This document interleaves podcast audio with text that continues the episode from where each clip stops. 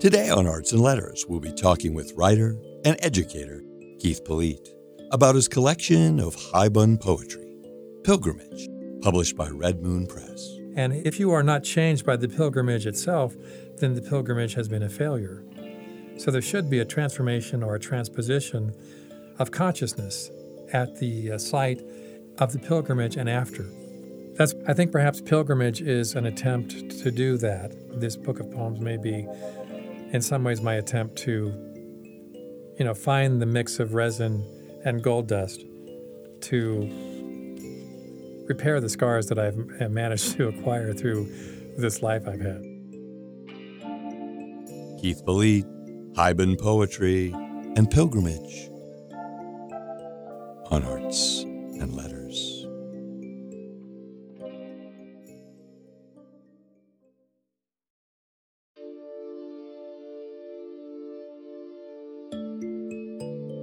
From the studios of KUAR in Little Rock, I'm Jay Bradley Minnick, and welcome to Arts and Letters, a program providing opportunities for the celebration of the arts and humanities. Today, we'll be talking with writer Keith Polette about his haibun poetry collection, Pilgrimage, a genre that combines prose poetry with haiku as a postscript to the poem. River blossom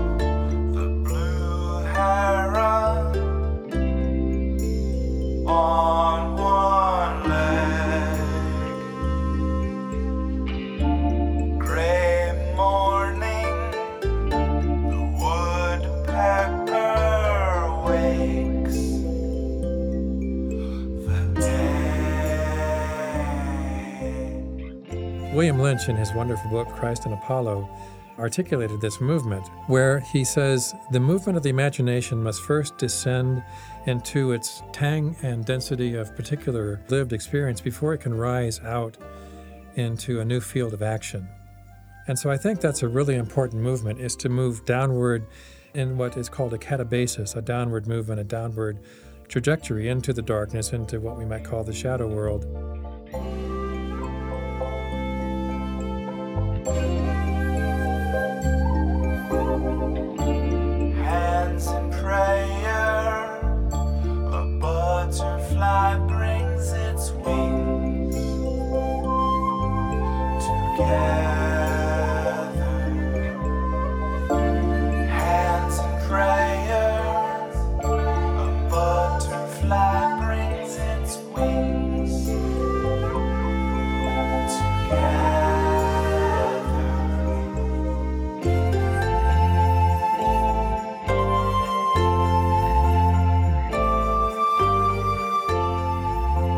Prosometric form, originating in 17th century Japan, juxtaposes sensory images and details, allowing for a variety of writing, including autobiography, philosophical musing, and vignettes. To become in touch with those things which we have left behind, that we have forgotten, and that we have not yet discovered, often because we want to turn away from them one of the things that I really like about working with the haibun form is I'm trying to see what are the possibilities of rhetorical design and construction, and is it possible, for instance, to write an extended one sentence haibun? Because as I was looking at haibun, I thought these are very local kinds of writing. They focused on detail and attention to a specific kind of experience. I thought, well, this is really fascinating because that's what haiku also does. It focuses on a moment of perception and a, a particular detail quite often. And what Haibun does, it, it just expands that to some degree. So I thought I should give that a shot. So pack up your bags and put on your walking shoes and let's go on a Haibun poetry pilgrimage with author Keith Polette on arts and letters.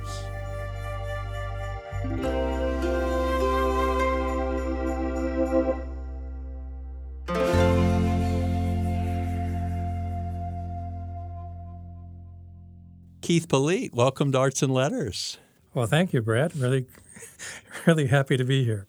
It's wonderful to have you here. This book, Pilgrimage, is Haibun poetry, right? Am I pronouncing that correctly? That's correct. It's Haibun poetry, yes. So tell us a little bit about Haibun poetry. I know that people kind of have a good sense of haiku and they have a sense of narrative poetry, but this form of poetry puts both of those forms together. It does, yes. In its simplest form, Haibun is a combination of a prose piece, it looks like a prose poem actually, and it's usually written in paragraph structure, and then it's followed by haiku. Now, many Haibun poems also, though, have more than one haiku in them, but what I've decided to do in Pilgrimage is just write Haibun that have one block of prose and then uh, that is followed by a haiku. So, did you see the uh, Ken Burns uh, documentary on Hemingway? I haven't seen it yet, no. In that documentary, he shows that house that you write about in Pilgrimage. I guess right now it's more of a, a museum or a spot where people go, but at the time you went, it seems you had to look through binoculars to see this house. Yes, it was not open to the public. I was living in Pocatello, Idaho at the time, working on my master's in English. And so a few of us made a pilgrimage to um, Sun Valley, uh, Ketchum, Idaho, to see if we could visit the Hemingway house, but it was closed to the public, of course. So we camped out that night and uh, talked, shared stories. Pilgrimage. It took all day to hitchhike across Idaho to Hemingway's last house, which sits on a sagebrush shelf overlooking the Big Wood River. It is a square house made of concrete molded to look like wood in each wall is a large window, so the house always looks outward.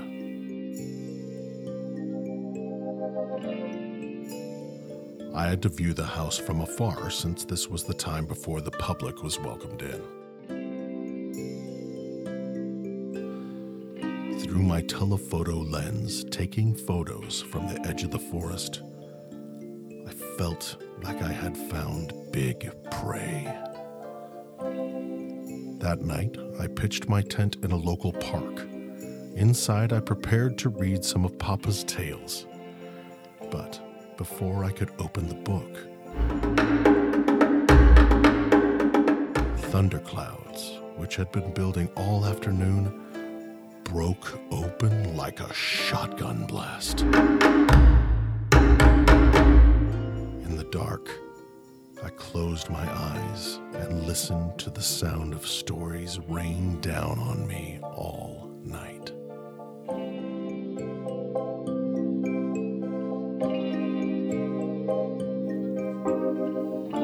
Haiku. After the flood, the watermarks on her letter.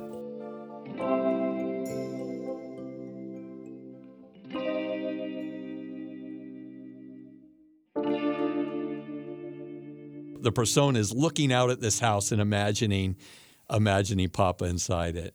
There's this notion of the big prey, and then there's sudden violence at the end, which was Hemingway's life.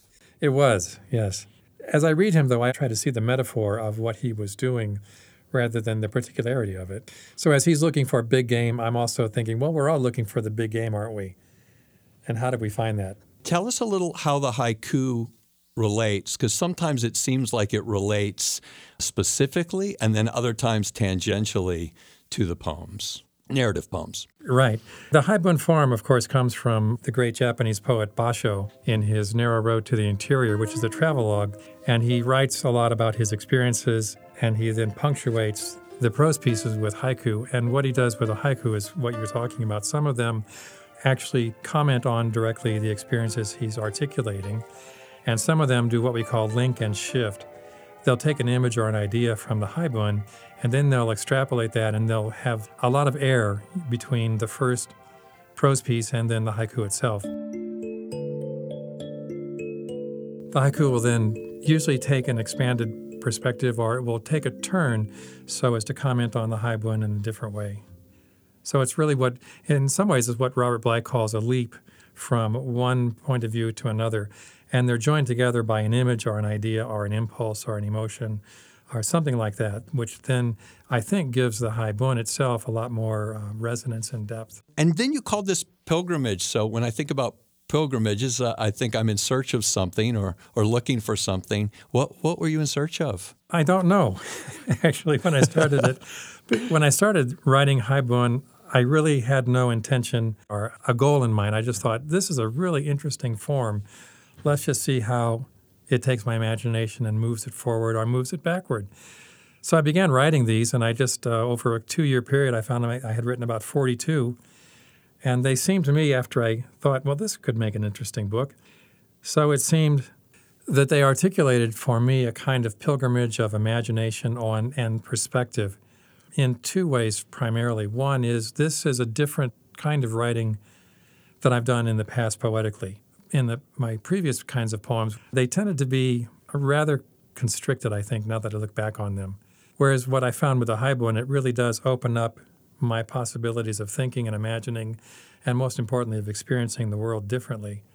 So, in that sense, it's a pilgrimage going from what was for me in terms of poetic and artistic output to something brand new in terms of perspective and even lived experience. I'm Jay Bradley Minnick, and you're listening to Arts and Letters. We'll be back in a moment.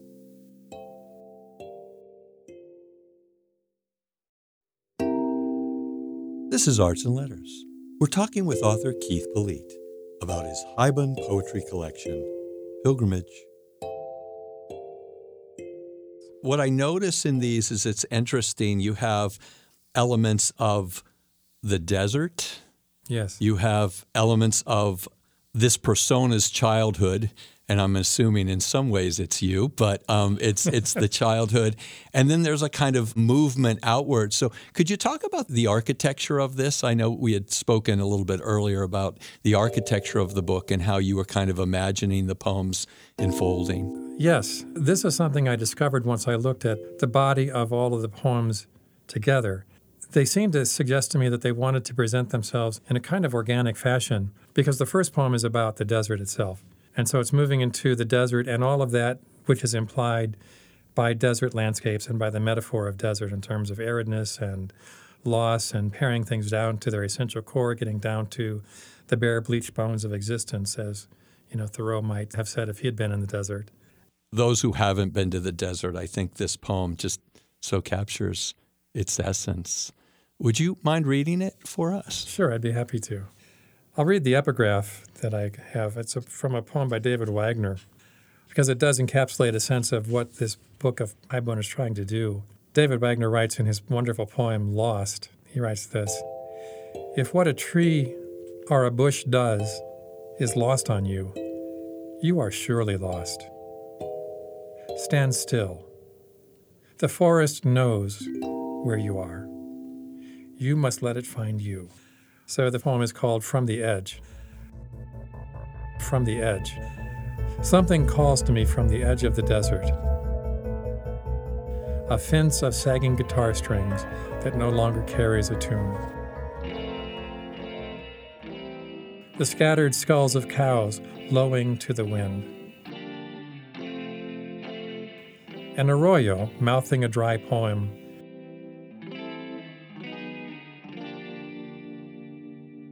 stones rising out of the sand to sing of constellations that have never been named.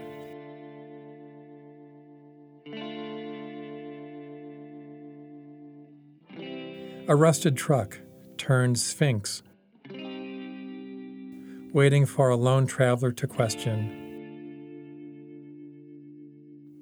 A blue tailed lizard, startled by the passing shadow of a hawk that scurries onto the top of the rock surveys the empty sky, and then rests like a monument to itself for the whole of an afternoon. Then here's the haiku Hands in prayer. Hands in prayer. A butterfly brings its wings Butterfly brings its wings together. together. And that's one sentence. Yes, the whole poem is one sentence. That's one of the things that I really like about working with the Haibun form is I'm trying to see what are the possibilities of rhetorical design and construction, and is it possible, for instance, to write an extended one sentence Haibun? And of course it is. I love the idea of the sagging guitar strings that don't carry the tune any longer, and then the skull. So it's as if things are not quite disappearing, but you're just catching elements from the edge, right? Yes. Maybe out of the corner of your eye. And there's a quality about these that in the Japanese aesthetic is called wabi sabi, two words, wabi sabi. And those together mean a sense of loss and sadness due to the impermanence of life itself. But it's not the sadness of melancholy, it's not the sadness of depression. It's a recognition of the transient nature of life itself and a, an acceptance of that. So I wanted to find images that I thought might carry that, that kind of aesthetic idea. So, any suggestions if you were going to teach someone to do this? In fact, I'm working on an article that does just that because I thought, well, this is such a wonderful form. How is it that we could put this together and create a scaffold so that we could help people write it themselves? So I've been giving this quite a bit of thought, and I think because Haibun wonderfully opens itself up to a myriad number of styles and approaches. There's not just one way to do it. That's the beauty of it. Secondarily, though, if you haven't really read a lot of Haibun, you might become a little overwhelmed by your choices. So I might start here by this. Um, and I get this notion from uh, Jung, who says, call an image to mind and then sit with it.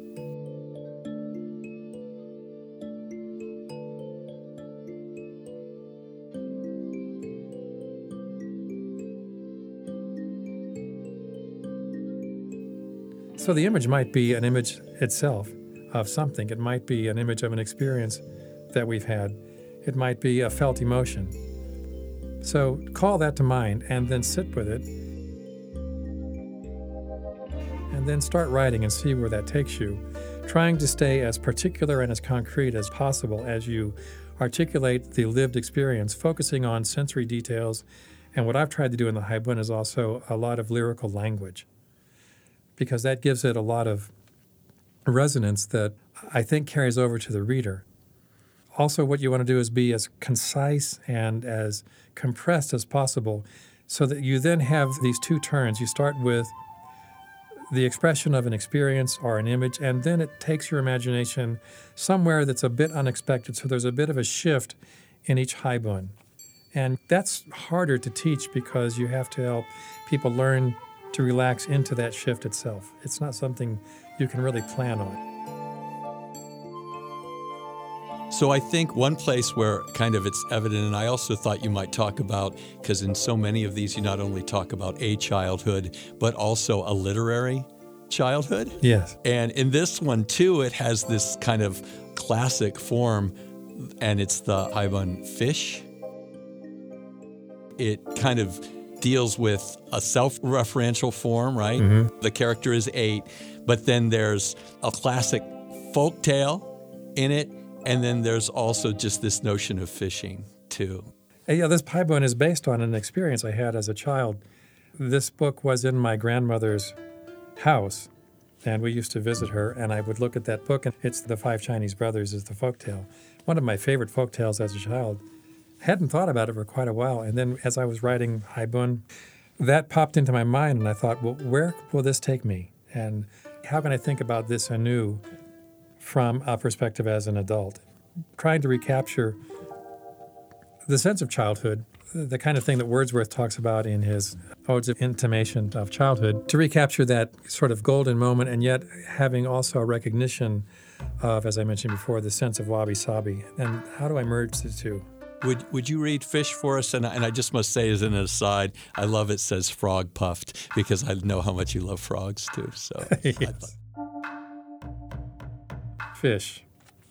When I was eight, I found the Five Chinese Brothers in a book of folk tales on my grandmother's bookshelf. And what fascinated me more than the ways in which the four older identical brothers were impervious to the devices of death designed for them was how the youngest of them was able to inhale the sea, hold it in his mouth, frog puffed, and then collect the fish that were left behind. And here I pause to imagine them, the legions of fish, flopping in the mud of an endless field, their water world suddenly siphoned off, wriggling like brightly colored dancers having lost their limbs, their unblinking eyes grim with surprise, their gaping mouths screaming in silence as the boy basketed them while the circling gulls began their slow descent.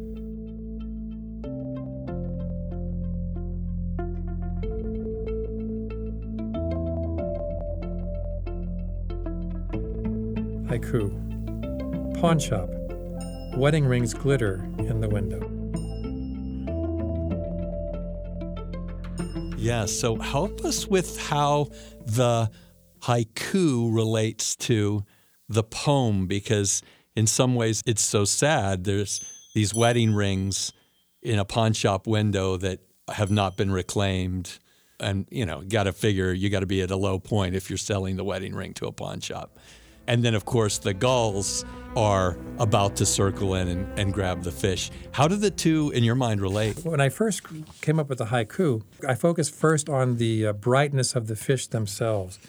And I imagined them in the sun, and I could see the sun glittering in their scales. And for some reason, then, what popped into my mind were wedding rings. And then I asked myself the question, where are these wedding rings? And then the answer came in a pawn shop. I thought, well, that's interesting because something has been lost here. And while something is gained in the five Chinese brothers, the fish are lost. And I don't think anybody ever considers the fish. And I thought someone really ought to consider the fish. in this, you know, you often deal with sea and sky, right? So there's the birds. And I've noticed in many of these, there's this notion of flight. Yes. So for me, I think as I look back on this, there is a kind of tension in each of the haibun, especially that have the birds in them. And I like the idea of the tension because it creates a resonance and a, a kind of depth to them that I think wouldn't otherwise be present.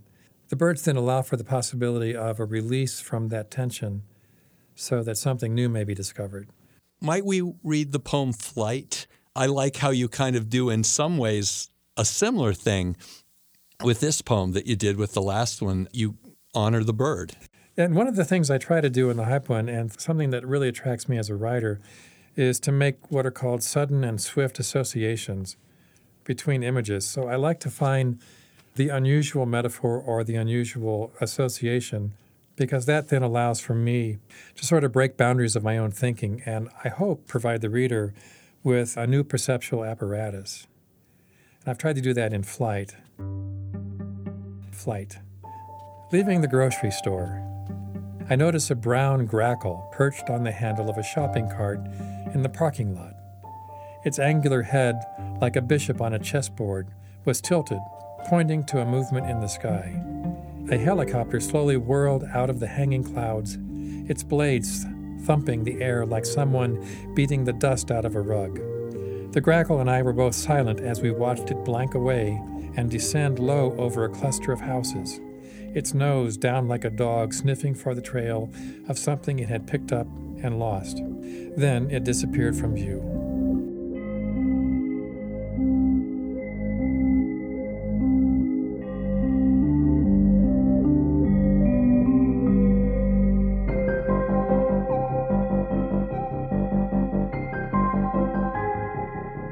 The grackle followed, lifting off, leaving the empty nest of the cart, its shape changing into a pair of hands rising into the air. While I, heavy with bags, trudged to the car, feeling more earthbound than ever. Careful, though, to keep my eye on the sky while making sure I left nothing behind to track.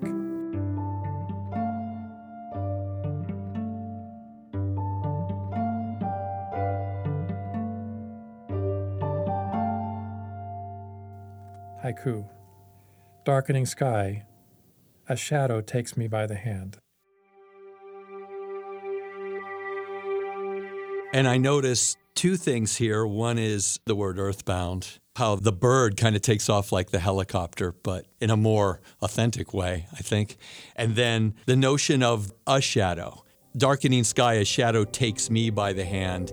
It's like the helicopter has a shadow and the bird follows the helicopter. And then I just noticed the notion of the shadow and I thought Jungian work there. Jung certainly has been a great influence on how I think about things and the way I write. And the notion of the shadow, of course, is primary in Jungian thinking. But it's something not particular to Jung, it's a lived experience. We all have an aspect of shadow in us, of course. One of the aspects of shadow in this poem is the grackle itself, because that's not normally a bird we associate with transcendence or transformation. It's common, it's dark, it's loud, it's pervasive, it's you know ubiquitous in the sense of the desert here. So it, it doesn't have that sort of dove-like or swan-like quality that we tend to think in terms of romantic transcendence. But I thought this was wonderful. The grackle itself is a kind of a shadow of the helicopter that is searching, and the helicopter, of course there are many in El Paso from the Border Patrol and customs agencies always prowling for whatever that is they're prowling for. So they're, they're really common. And this actually did happen, though. The grackle did lift off. I thought, well, that's a wonderful moment right there, as though the grackle were inviting me to follow it into the sky. But I'm, I'm holding these heavy bags, trudging to my car, thinking, no, this is better. The shadows got me by the hand, taking me home, saying, stay earthbound, stay centered, stay focused, don't follow the bird.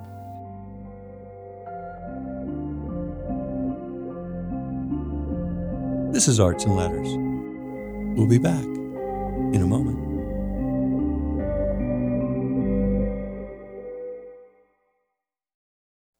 Let's rejoin our conversation with writer Keith Polette as he talks about his Haibun poetry collection, Pilgrimage. You also focus on music and not only the musicality of poetry, as well as talking about classical music. And I particularly love The Pianist, and I think this may well be my favorite. It seems to center the book.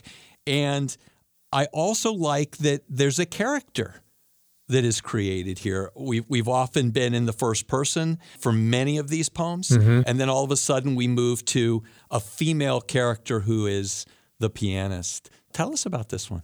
This is an interesting poem for me, uh, and you're right, because I don't write about many other characters. This is a book in which I explore the persona of the I, of the individual speaker. I can't say in some ways, though, it, this does harken back to years ago in my master's thesis in poetry, because those poems were persona poems. I wrote about a character who actually I wouldn't say I created, he actually came to me in my imagination and seemed to say, write about me, so I did. I enjoyed then writing this poem because it allowed me to get back in touch with another character that I don't associate with the letter I.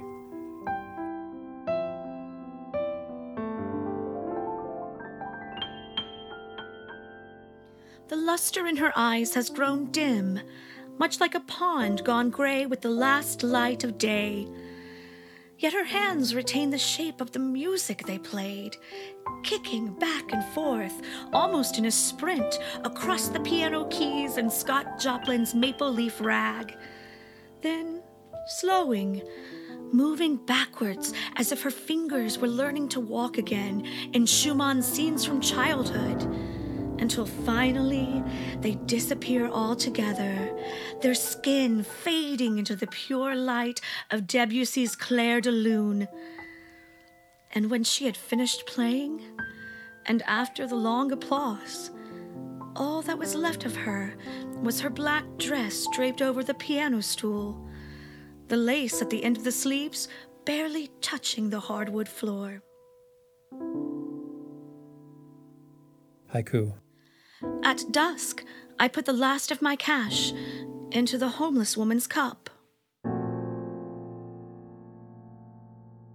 it seems like this person is living a whole life in front of us. Yeah, it does, doesn't it? Youth, middle life, and then the end where she kind of disappears. Yeah, I had fun doing that. I remember writing this poem, and I had that sense of the different kinds of music that I'm talking about in the poem Scott Joplin and uh, Schumann, Debussy. And they each carry a different rhythm and a different inflection a kind of different experience. I thought, well, this would be fascinating to have someone playing these as a metaphor for the, as you pointed out, a journey of life itself. What does that look like? And there's a little bit of magical realism here. Now, the dress is draped over the stool after she finished the performance. But in a sense, she's left, but she's not there. The artifact of her being there is there. So she's disappeared, either into the piano, into the music, or into the great wide world beyond. Yeah, who knows? I mean, she's lost all sense of corporality, and all that's left is the dress, as though that were enough. And that also reminded me of one of my favorite Hawthorne stories, The Minister's Black Veil, because they kept troubling what does the veil mean? All the congregants in the story. What does the veil mean? And no one could come up with an answer. And I think the same thing with the dress. What does the dress mean? It could mean any number of things. One thing perhaps it may indicate or point to as a code, as a trope, as a image, it may be indecipherable, and that may be the very point. Is it causes us to then stop thinking outwardly and it pulls us back into our own perceptual world to say, maybe we need to let go of the categories of existence and just see this for what it is. This idea that the audience, when you're in it, when you're inside of it, almost fades away. And that's what you kind of see with this, you know, as she's working through, at least for me, childhood and then childhood memories and then old age everything's kind of disappeared, and all of a sudden she's shocked back into reality with the applause, but then she disappears. Yes, I think that's a really good way to put it, Brad. I have to hear a poem, certainly on the radio, about silence. What's your relationship with silence? And then what were you trying to capture in words, which are not silent? It's curious because when I'm alone and working, I work in silence. I don't have music playing, I don't put on the television. I work in the quiet house, or my office is quiet.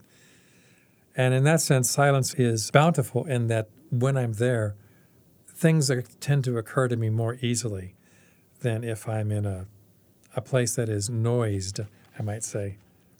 And so I wanted to see what are the possibilities in silence? How does that help us? And it also gets us back to the Japanese notion of what one does, for example, when one sits in meditation.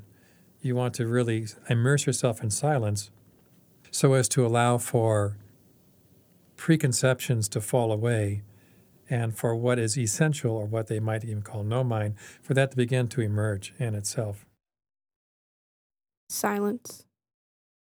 At the end of the long train pulling away, silence darkens the station, spreading across fields pressed hard by winter. To the raven roosting alone in an abandoned attic, the only sounds that have escaped the stretch of silence are the drip of a faucet in the diner that closed at 10. The cranking of a can opener in the hands of an old woman surrounded by mewing cats. And a porch swing that creaks only once because the wind, being paper thin, cannot even conjure a whisper. Haiku. Gray morning. The woodpecker, the woodpecker wakes the day. The day.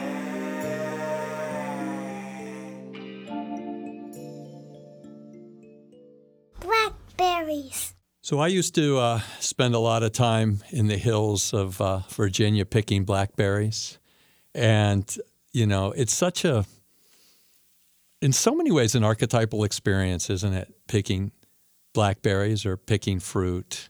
There's this sense of the father at the end and the mother on the far edge of the forest, kind of savoring things. And there's a lot of lightness in this, I thought, summery feel of picking blackberries. Blackberries. Blackberries. Blackberries. Dark clots on spiked branches. These blackberries glisten with a sweetness that their thornless cousins lack.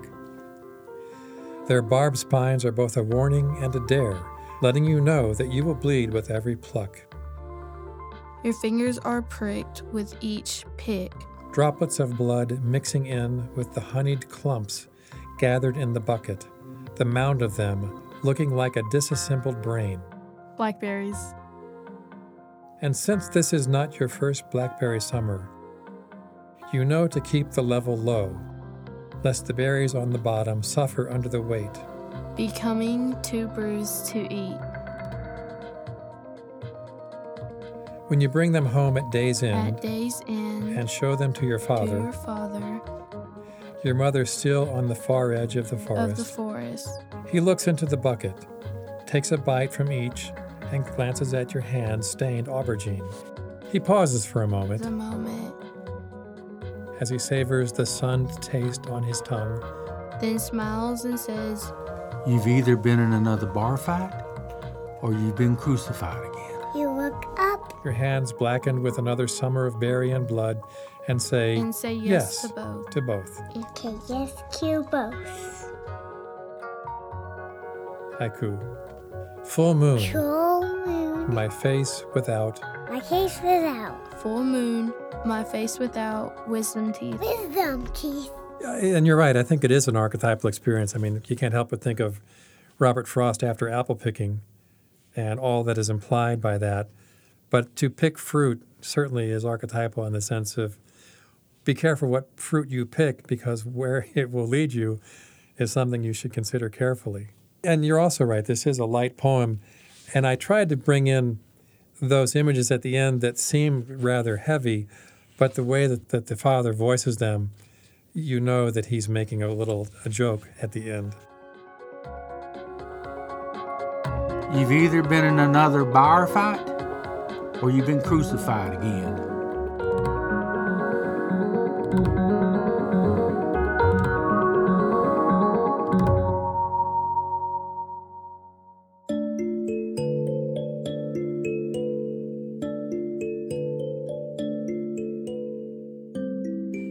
I noticed that you deal a little bit with the concept of decay and disease and age. And help me with the pronunciation of this one. Kintsugi, is that right? Yes, kintsugi. Kintsugi. And there's a note in it is a Japanese art of repairing broken pottery using resin mixed with gold dust.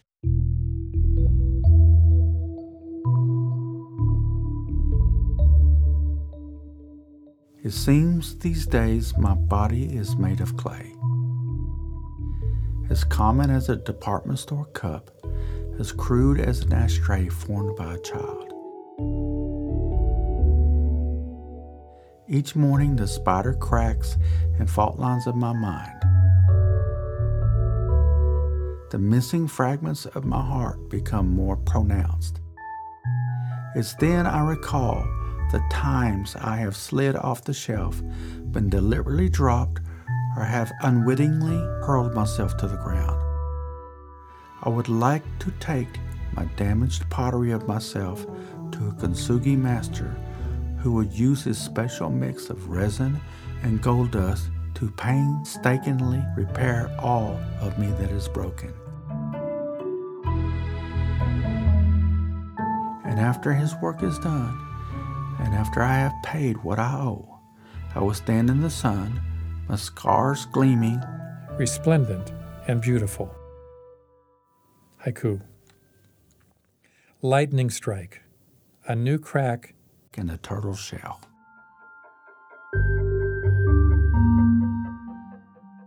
And I'm aging a little bit too, Keith, and I love this poem because it so captures how I feel. I do so wish that I could have one of these potters not only repair me but make me whole. But as you suggest in this, the scars give us a lived sense of ourselves too. Yes, I think we are known best by our scars. And again, back to Jung, he says, as we age, we get known best by our idiosyncrasies that we develop because they differentiate and they particularize us in ways that are specific to our own life and our own experience. And so I thought, well, that's perfect. Because when I discovered this notion of kintsugi and I looked them up and saw them, and they're beautiful. These broken pots that are mended with resin and gold, they're exquisite. I mean, I personally think they're more beautiful than the pot whole. So, this idea that through our scars, we're really more beautiful than we are without them. Yes, because they become the ley lines or the maps of our own being. And it's then something that we can see oh, we're no longer generic, we're particularized.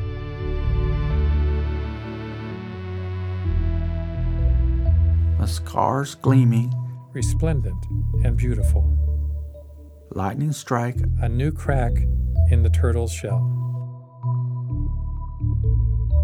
Talk a little bit about the literary elements that kind of find their way in these Haibun because you have allusions certainly to Frost, Blake, and you said Dante, Kafka, and Mark Twain. Yes, there are lots of literary allusions throughout these because my sensibility has been so keenly formed by my work as a teacher of literature and as a reader of literature. And of course, two of my favorite authors are Kafka and Borges, in that they both deal with worlds that are imagined, worlds that are difficult, worlds that you cannot pin down, uh, worlds in which you can both get lost, and worlds in which you never are sure what's real and what's imagined. Kafka calling. Kafka called, said, Visit Borges. But you're both dead, I said. So what? He said. Go. Hitched a ride on a flock of crows angling south. Landed in a maze of streets. Everyone in masks, their eyes rolling like thunder. Hailed a cab. Felt like I was crawling inside an egg. Passed by some buildings beginning to panic. Came to a lurching stop. Luckily, I had a bag of raspberries. Knocked on the door, smooth as the back of a violin. Was greeted by Borges, or. Or someone becoming Borges. Who brought me into the library where, above a sleeping panther, books were singing on the shelves. Haiku. Old insurance claims. Old insurance claims the vowels of fish. The vowels of fish. And can I tell you why I love this? Because he's in Kafka's world on his way to find Borges. And then all of a sudden he's in Borges' world. Yes. Like it's a Kafkaesque adventure to find Borges. and then all of a sudden Borges opens the door and he's in the library. I love it. Yeah, exactly it. And so the speaker here just throws himself into the journey and says, whatever comes, I'll go with it. So let's talk a little bit about afterlife. And it makes sense because it's toward the end, but you have a bit of a coda. You have you have some other poems after this. This idea of paper and a bag that tumbles down the street past nameless diners. It's really a nice tour. You give us a kind of a tour, but it's a tour of what, the afterlife? Or an afterlife, perhaps. One of the things that I, I was thinking about with this book, especially when I got to this part of it, uh, many of the poems talk about changes of consciousness, transformation, transitions, transcendence. And I wondered, what is the afterlife of this new way of writing for me? And what sort of images of a possible afterlife might I present so that we might, using James Hillman's term, we might disturb the reader's perspective and we might disturb the reader's expectations of what we think of and what we've been told about afterlives. We often tend to think, I think, afterlives are something that we look forward to. But maybe there are afterlives that cause us to re examine our perspective on things. And in the sense of what I've done with the poem, is I've worked in a kind of surreal manner so that the afterlife is an afterlife of consciousness in the moment now, uh, not after death itself. And so, because of that, if you go into the surreal realm or into what we might call into the world of the unconscious, what is presented to us there? What images come, and then how do you deal with those after you have met them? When you do meet them, they will take you apart in some ways, which is key. The images in the afterlife here do cause you to disassemble yourself so that you lose sense of who you think you are, so that you open yourself to possibilities of who you can become. All right, let's hear Afterlife. Afterlife. It will be October there. A paper bag tumbling down a nameless street, past a diner where a man sits, accompanied only by a newspaper in a language he cannot read.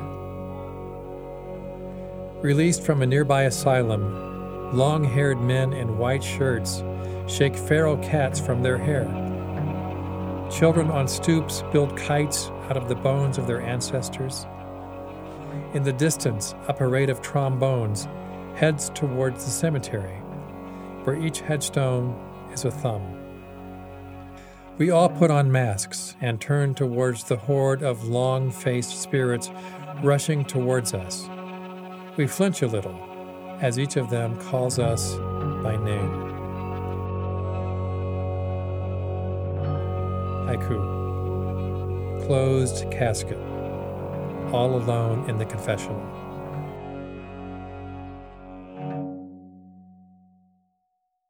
All right, the last one I'd like to talk about is invitation. And in a sense, this book is an invitation to go on a pilgrimage with you. And perhaps I would think, and at least for me, to write your own haibun. And you end with an invitation. Most of the time, we get an invitation and then we go to the party. In this case, you're inviting us to something beyond the pilgrimage that you have taken us on. What are you inviting us to? Well, at the end of every pilgrimage, and I'm thinking of Chaucer's Canterbury Tales, you know, they went on pilgrimage. And so you have all these stories along the way. And I think of the Haibun as all these stories along the way of the pilgrimage itself. So once you get to the place of the pilgrimage proper, what do you do? Well, you engage in the ritual participation of the event, of course. But after, where do you go? And if you are not changed by the pilgrimage itself, then the pilgrimage has been a failure. So there should be a transformation or a transposition of consciousness at the uh, site of the pilgrimage and after. What does that mean? And what is the invitation then? Go back and live your life based on these experiences and based on the pilgrimage you have undertaken. And you cannot live it the way you have lived before you must live it anew. And what that means to you is that something you have to find on your own, but you call upon these experiences to inform your continued search. That's the invitation. If you stand at the edge of the desert and open your arms, every particle of sand will invite you to let go of the parts of you that you no longer need. Notice that rocks do not mourn their slow shift into sediment, nor do the arroyos curse the sky after their waters turn to dust. And the cactus wren does not grumble about its charred song. Stop and let yourself be like the rock colored lizard, still as stone and allow the long days of wind and breath to gradually wear you away. Haiku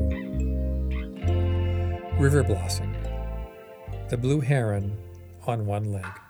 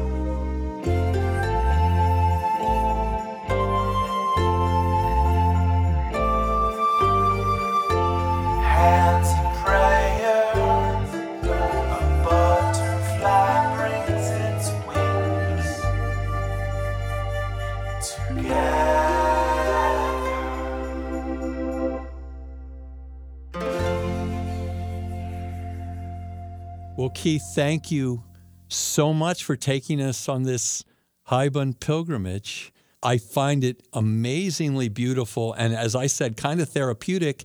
And I think people could easily take up their pens and give this a shot and kind of find themselves and find their own way. I definitely think they could, and I hope that they will. Haibun is powerful in its transformative effect on how one writes. Uh, I'll mention something Sean O'Connor said in an interview in a journal recently. He was asked, What is your intention for the Haibun Journal? He said he would like to see at some point a Haibun writer get the Nobel Prize for Literature. he would like to see people really take up haibun as a serious art form in the West because it's got a long tradition in Japan, of course.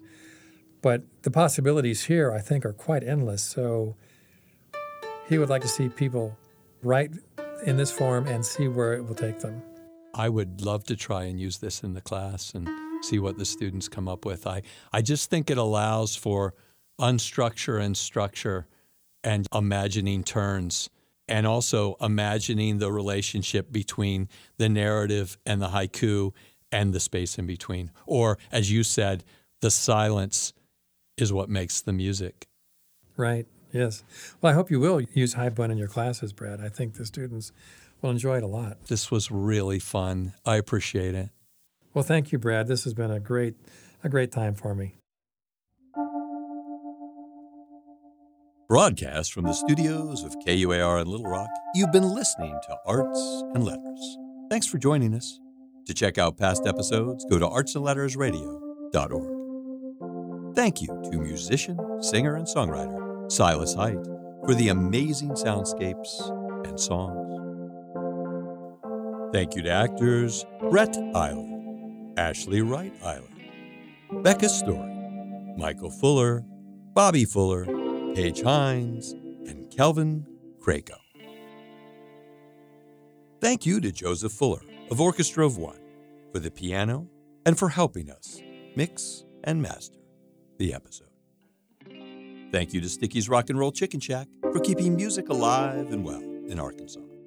Generous funding for Arts and Letters was provided by the Arkansas Humanities Council and the National Endowment for the Humanities. Thank you to writer Keith Polette for taking us on a pilgrimage in search of haibun poetry, and for encouraging us all to enjoy this unique and creative, expressive form. For Arts and Letters, I'm Jay Bradley Minnick. Let's heed the words of Basho. Real poetry is to live a beautiful life. To live poetry is better than to write it.